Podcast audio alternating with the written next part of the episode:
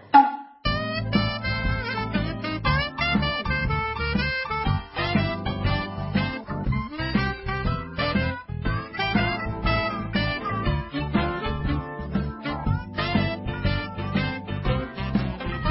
エゴグリドーンはい、というわけで始まりました、エゴ道中膝くりげエゴ23人。えっとですね、今回は旅行会の後にちょっと真面目な話になってしまったのをそのまま流してしまえという回でございます。それでは早速どうぞ。イエーイ楽しかったね。楽しかった。いや、台湾すごい、な台湾シンガポールはやっぱすごい思い出深い。うん。うん。なんか、それなんか異世界感がね、あったうんね。。日本じゃできないこうと。ん体験は美味しい、美味しいね、面白いんだけど。うん。あ、日本の方が美味しいけどね、やっぱ。まあね、口に合うからね。うん。そう、長年食べてるわけだから、この土地のものを。そうそう。私、大学大学中に23軒ぐらい回ってんだよね、多分全部で。うん。ほんと。そう、日本自体は。うん。だから、うん。なんかね、そそれでもやっぱ海外記憶濃いからね。うん。やっぱなんか日本って、まあ想像の範囲内っていうのもあるじゃん。うんうんうん。そうそう。やっぱご飯の美味しさが想像を超えるかどうかで日本の旅行は決まってくる。そうだね。うん。そう。だからちょっと奈良はリサーチ不足で、美味しい食べ物を調べられなかったのもあって、美味しかったんだけど、でもな奈良の場合はやっぱもっとあの仏像とかにそうだね。もうちょっと長けてないと面白くないかなともっとね、思う。てかあの行ったう当時はもうちょっと詳しかったんだよ。ん。私日本史強かったからさ、うんうん。もう一切合切今がわからないだけで。うんうんうん。昔はセンター90点以上取るぐらいほんと得意だったんだよ。すごいね。センター90は余裕だったよ。え僕できたもん。私日本酒全然ダメだった。そっか、うんそのから英語から英語できたし。英語も別にね、何かに基づいてできてるわけじゃなかったんだよ。なんとなくだからムラムラだった。いや、それは羨ましすぎるよ。えー、わかんない。私、英語やってもやってもできんかったもん、やっぱ。あなんか原文ってか、国語と日本史は割とできたけど、英語があ、ー英語で落ちたからね、私受験。あ、そっかそっか。まあでもね、できたって言ってもね、っていうあれだけど。そこからもう英語なんて死んでもやるかみたいな意地が入って、うん。私のこの英語コンプレックスは続く。なるほどね、苦手意識があるんだね。うんただそうかそう、海外行きゃさ、喋るには困んないんだよね。うんうん会話っていうよりは普通にうん。観光客としてそこで過ごすには困んない程度のうん。ボディーランゲージと会話力があるの、うんうんうん。それでなんだよ勉強できなくてもいけんじゃんって思っちゃった時にもう勉強しなくなった、なるほどね。うん、私はね、今必要性を結構感じてて、あの、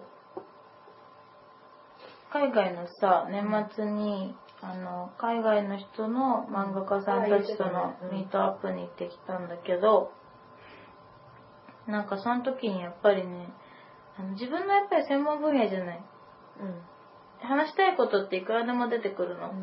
とか、その、聞き取れた時に、あ、それはね、なんか日本だとこうなんだよって、うん私が多分この場でそれを教えてあげれれば正確に、彼らはに役に立つかもしれないことも伝わらないのがすごく歯がゆかったのね。それはそうだと思う、うん。逆もそうで、あの、あ、その話もうちょっと聞きたいとか、いうことすらやっぱりその会話どんどんどんどん進んじゃうからさ。だからなんかね、そう。とかね、やっぱりそういうところで繋がって、その繋がりで、なんかその誰々の Facebook で、なんか君がカバー写真に使ってるのを見たんだけど、なんかあれはとても素敵でとか声をかけてくれる、うんそのナンパな感じじゃなくてアーティストとしてうん僕はこういう作あの作品を出していてってでなんかもっとアートワークを見たいんだよとか言ってくれるんだけどでもやっぱりあの文章になるとうんあの、なんていうの、直訳できるような英語は使わなかったりとかさ、返す時も、この私の教科書的な英語は、どういう人物像になってしまうんだろう、向こうが受け取った時にって思うことがあって、うん最近結構、今更だけどね、やっぱり勉強してる。なるほどねういん。やうんてかゆかかは割とこう結構喋ってるうん。喋る方だしそうした方がいいと思ううん。まあ私はだからといって勉強しなくていいかっていうとそうでもないけど、ううん。ん、もう無理今頭が全然無理 うん。なんか、うん、ね、すごいね。てか、なんか、もういろいろすごいわ。 うん。いや、話作る人の脳みそってどうなってるんだろうって最近逆に改めて思った。でもそれは、話作るのは、アミだってできるでしょ。できなくないけど、うん。別に、なんていうの。私の場合はうん。さ、もう、小範囲で自己満な話だったら作れるけどっていうところだから。いや私もそうだったけど、勉強したことによって、あのー全然今違うやり方が、うんやり方は違うけどあーなんか分かってきたなって感じなるほどね。うんなんか、でもさ、今一人の人を演じるのにもこんなになってんのに、うん何人頭の中で動かしてんだと思って。そんなに集中してないよだから、うん多分なんか、だからもう作れなくなっちゃった。昔に比べて。あーそっかそっかだって例えば、うんそのうーん程度はだからね全然違うんだようん。例えばその話を1個作るとしてもやっぱりそれぐらいアミが役作りをするぐらい、この人物像に集中するっていうのは主人公だけだったりするからね、うんやっぱりまあね。長期連載になってくると作そうだよね作家さんがどれだけどうしてるかわからないけど、今私単発でしか書かないからさまずはデビューしなくちゃっていうことで賞に出す読み切り、うん、その一作でお話も終わって、うんその人物たちともさよならしなきゃいけないものだから、それはないんだよね。うんそこ、そこまでじゃない。なるほどね。もしかしたらそれだけのものを単発でも込めるとまた違ってくるのかもしれないけど、あんまり今はね、そこは重要視してないんだよね。なるほどね。そなんか、なんかね、この、この一年、ちょうど、ちょうど一年、まともに物語を作ってないんだよね。う。うん。ずっとこう、パッパパッパそれなりに出てきてたじゃん。自己満でも。そうだね、アミはその役者もするん、役者がメインなんだけれども、あの、小説を読むのも本当に本の虫ってぐらい好きだし、自分でなんか妄想したりとか、こういうストーリーがあったらっていうことを考えたりするのも得意だったのね。得意という、得意というか、身近そうだね、割とその習慣的に書いてみたりしてたよね。そう、なんか、だから何かをしようとも思わないけど、そこから。うん。出て、自然だったんだよ、それが。うんうんうん。うん。物語が常に頭の中にあったりとか、うん。が自然だったのが、うん。どんどんどんどんどんどんどんどん、年を重ねるごとに出なくなってって、うん。で、こういうことをやり始めますってなった時の現実逃避は、そういう物語を作るというところに向かってたんだけど、うんうん。それが最近ない。それすらない。なんか。うんなるほどね。ううん。なんでん。その、それがまずいなって思うの、今。それとも単純にそういう変化だなって傍観してる感じそういう変化だなって思ってたんだけど、うん。なんか、表現したいものが、うん。ある意味昔より薄れてるんじゃないかなって思った。与えられるものをどう表現するかっていうのは大事なんだけど、うん。なんか、でもそこに私が今いないんじゃないかなって思った。うん。なんか、与えられるものをどう表現するかうん。ということに、を考えすぎて、うん。結局は、えーだからこそ小手先で、こう、ちょっとこぎような演技しかできてないんじゃないかなと思って。うーんどうだろうな演技と何か話を作ったりとか漫画を描いたりとかって全然違う作業になると思うんだけど、でも似たような感覚は私も感じていて、前みたいにその自由制作うん。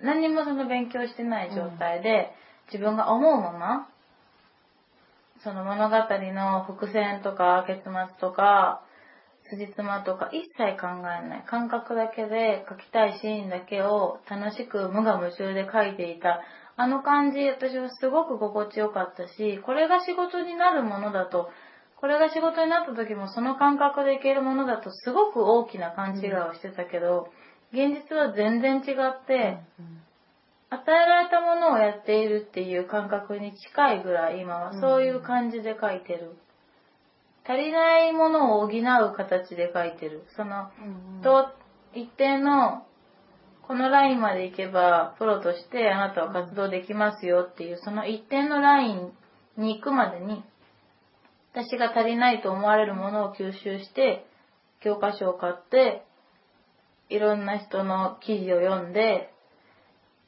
やってるなんか、書くこととかの表現は、正直うんまあ今はどっちでもいいんだけど、うんただあの中には確固たる自分があるんだよねって思うのね。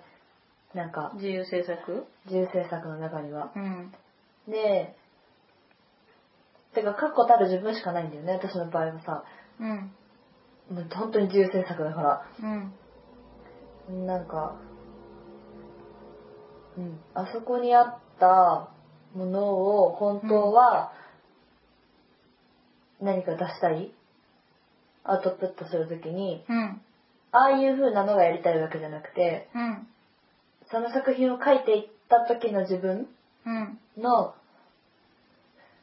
そういう力うん多分私にしかない世界観だから、うんえまあ似たようなことは考える人もいるんだろうけどっていうのは置いといても、そういうところがうんそげ落ちてるっていうかうんなんかのかなって思ったうん。なんかね、その感覚に私は今近いうんものを感じてるよって言ったじゃない。うんね、結構本当に割と最近の話うで、んそれで書けなくなったのね。10月、11月ってポンポンって出して、うんそっから2月か3月に出すけど、何にも出てこない。書きたいものもわかんない。私、漫画書きたいんだっけってなって、いや、書きたいんだけど、でもなんかここまで来たらやらなきゃっていう感覚だけなのかな、今とか。私が表したかった感覚ってなんだっけみたいな感じでいろいろ考えてたんだけどね、やり方は間違えたんじゃないか。あまりにもこのストーリーのルールとか漫画の描き方とかをやり続けてたからこの数ヶ月そのやり方を間違えたんじゃないか、うん私はどんどん自分の首を絞めてるんじゃないか、もう思いつくこともできなくなってるんじゃないかって思ったんだけど、その時に今お世話になってるアシスタント先の先生が、なんかその時の私にちょうどいい言葉を言ってって、意図しないところででその先生はあのフリーランスで漫画描いてるんだけどだからその商業誌で自分の物語を書いてる先生じゃないの、ただ昔はあの結構大きなか雑誌で連載してたことがあって、今フリーランスなんだけど、でそのフリーランスの仕事で、あの、企業の広告の漫画だとか、うんあとはその結婚式のうん二人の馴れ初めの話を漫画にするのを仕事にしててへ、ー面白いね。だからさ、人の物語なの。うんうん。自分の意思はそこに入らない漫画ばかりを今か、うん今まで書き続けてたのね。うんでも、あの、今年から連載が決まって、うん。自分の物語を書くことになったの。うん。その長年、自分の意思、自分の考えとか何もない漫画を描き続けてたんだけど、でも、そこに来て自分の物語を書くってなった時に、すごくね、今までその自分の物語を書く時に感じていた閉塞感とかから解き放たれたんだって。うん、へー急。に窓が全部バッて開いた感覚になったんだって。なるほどね。それは、あの、今までその、自分のことは置いといて、うん。人のことを書く人のことをどう周りの人間に伝えられるかっていう作業を延々してきたからこそもうだったら何でも書けるうん。なんかそのそこで得た技術とか感覚とかが結局その自分のことを書くときにとても役に立ってるっていうことを話してくれてそういうこともあるのかと思ったの。なるほどね。そう。私もだからその自分の世界を描きたいとか自分の中にある物語を描きたい、表現したいって時に、あの、今は技術、最低限の技術を磨くためにうん。このようにしてるけれども、いつかはきっと自分にもっとフォーカスを当てて、掘り下げて掘り下げて出していくもんだと思ってたの。でも、案外そういうもんじゃないのかな。自分が想像してる自分の表現をするためにしなきゃいけない作業って、自分にフォーカスを当てることじゃないのかもしれないなってその話を聞いて思ったの。なるほどね。そう。そこからちょっと肩の力が抜けて、まあその、やり方が間違ってるんじゃないかって疑いをしてたから、あの、書けなくなってたんだけど、うんそこから肩の力が抜けて、まあこのやり方でもうしばらくやってみよう。そのうん、最低限の技術とかじゃなくて、10年、20年かかるかもしれないけど、自分がこういうの書きたいんじゃないっていうのが出てくるまでは、このやり方でやってみようと思ったから、そこからちょっと抜けたんだけど。多分逆なんだよね、私。うーん。そもそも別に自分の表現、したい表現うん。が別になかった。うん。なんか物語を書くとかはと役所的な意味では全然別物でうん。別とも思ってないまんま別物だと思っててうん。なんだろう完全な他人になりきるとかうん。なんか日常生活でもどっちかっていうと自分を抑えることの方が美徳って過ごしてたからうん。うん。何か自分ってものうん。を殺す方が私にはもう私の普通だったんだよねもうん。うだけどうーんと全然演技ができなかった頃はそんなことは置いといて、うんとにかくもっともっとって感じで多少多少多少小手先の演技うん。なんか別にまあ見えなくはないかなっていうものができるようになった時にうん。どこ行っても言われるのがうん。個性うん。なんか、君自身はっていうところが見えないから面白くないうん。って言われるようになったのね。うん。で、じゃあ私のそういういいところってどこっていうのがうん。見当たんなくて、うん。今いろいろ模索して。あの、人にさ、個性がない以外で言われることってないのこういうのはいいよねとか、うーん。ここは大丈夫だねとか。でも全然なくて、うんあのなんか誰に聞いてもお酒とかそんな明るいよね、お酒とかそんな感じで、まあ、芸能界で言ったらそういうキャラだよねってことだよね。感じうで、ん。でもまあ、うん。これもやりすぎたら良くないんだけど、やっぱり。う。うんん、でもまあ、この間、映画館には行ったけど、うん。あの、うちの脚本家と喋ってる時に、うん。あなたが人生でいろいろ感じてきたトゲが、うん。今全部そぎ落さ落とされてて、うん。まるで仏。うん。それは、演者としては、うん。演者としてのいいところって多分、う仏のあなたじゃなくて、うんあなたがその持っていたトゲ、ん。ダークサイドね。そう。で、うん言われた時に、ちょっとし、や、なんか、やっと、うんなんだろう、明確な答えを得たんだよね。うん初めて。うんうんうん。そうかそうか。うん自分の個性、唯一無二な部分ってなんだろうってずっと追求してて、そこにあったか。そう。で、今のままだったら、ツンデレな役しかできないって言われた時に納得したんだよね。なんか、うん。その、いろいろ言ってても、うん結局この人いい人なんじゃんっていううんうん。のが拭えない。うんうん。確かに面白くないな。別にうちの劇団じゃなくても、人を殺す役だったりとか、うん恨みのままを生きる人もいて、うん。なんか別に私がそうだっていうわけではないけれどもうん。きっと私の中のトゲが全開になったらうん。そういう役もできるよねっていうなるほどね。じゃあ、悪うん人悪人っていうわけじゃないんだけどさうん。毒っていうかうん。ニールっていうかうん。本心から、まあ、要はカレンちゃんうん。この間の舞台のカレンちゃんみたいな感じだよね、うん。なん。かうん。あれのもうちょっと突っ込んだ感じうん。結局はカレンちゃんも悪い子にはなりきれないんだけどうん。あの時点では、うんうんまあ、あの話はそういう話じゃないから、うん。うん。そうなんだけど。うん。なそうなんだね。そっかそっか。でも確かにそうかもなっても思ったんだよね。うん。うん。なんか、な納得した。ようやく。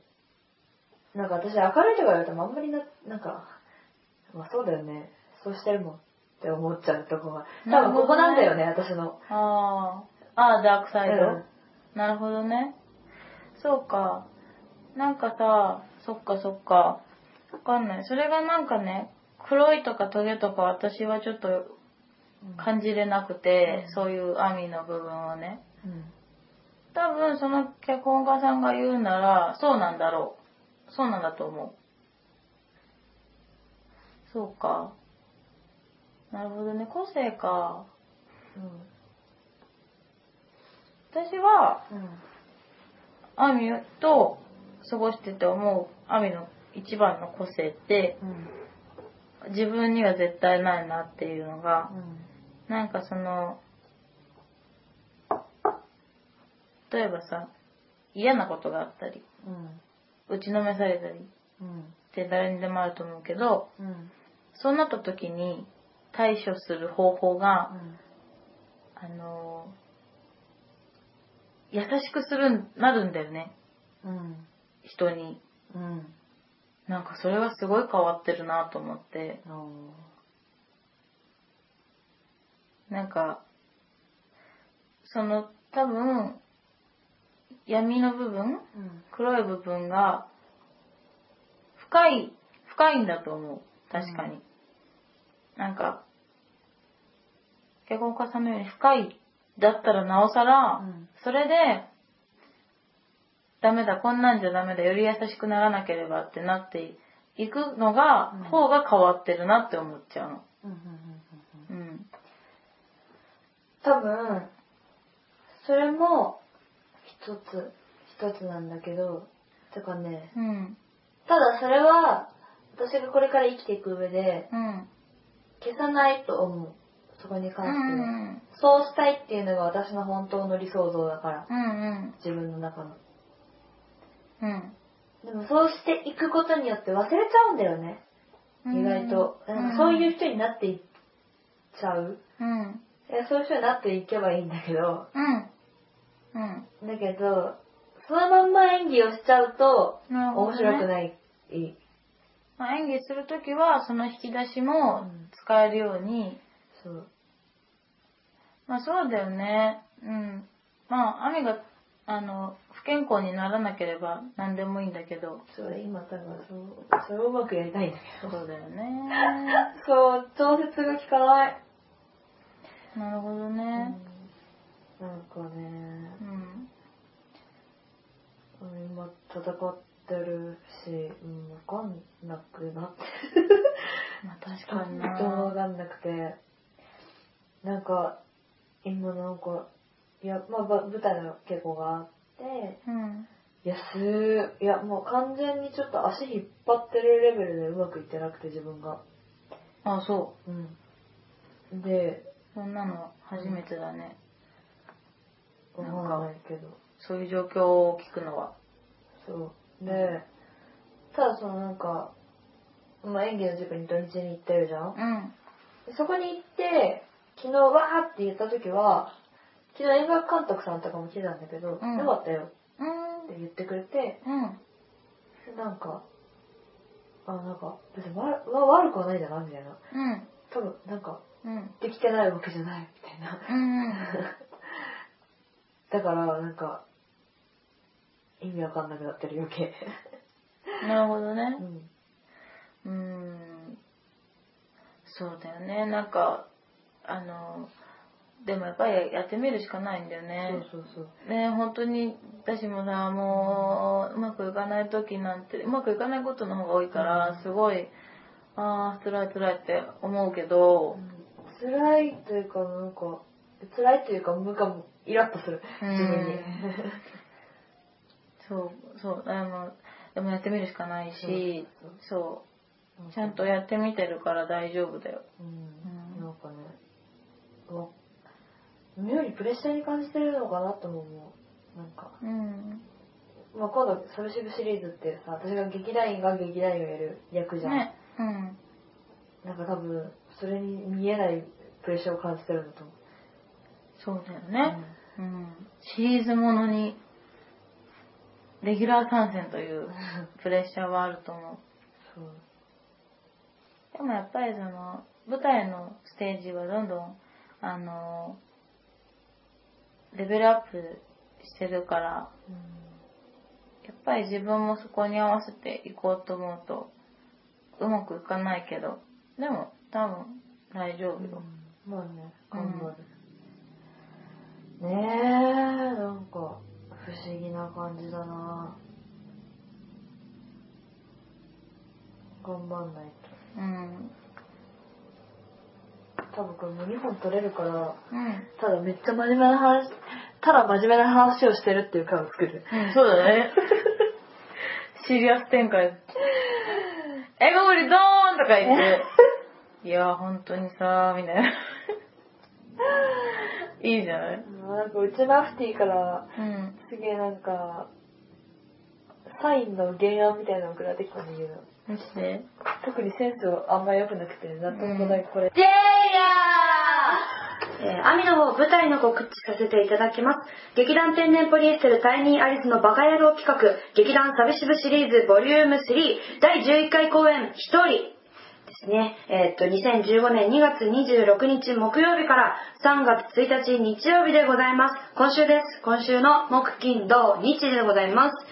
えーお時間ある方はぜひ、あの、新宿のタイニーアリスというこ、えー小屋がなくなってしまうので3月いっぱいでそこで最後の公演を歌せていただいておりますまたタイタイムテーブル等の詳しいお話は、えっと、劇団天然ポリエステルのホームページかまたはコリッジの演劇サイトというところで、えっと見ていただけると詳細わかるかと思いますので私のツイッターで DM とかでもご予約受けたまっておりますのでよろしくお願いします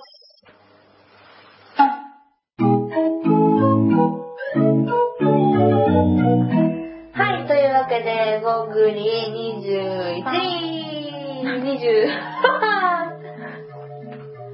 英語部23里。イエーイというわけでですねはい。はいお、低いですね。はいお、はい23里。 23年どうでしたか真面目だったねシリアス展開でしたね。デブ違うよ、デブはもっとこんな感じだよ。違うか。お腹いっぱいデブデザートは食べるカレーは飲み物。ケーキも飲み物も生気飲んじゃうのクリームうそれソースですかソースよくわかんない。イエーイこれからもご意見ご感想から恋愛相談。募集してます。というわけでね、はい。 Twitter でも、メールでも受け止まっております。というわけで、せーの、アップバーおやすみなさい。おやすみなさい。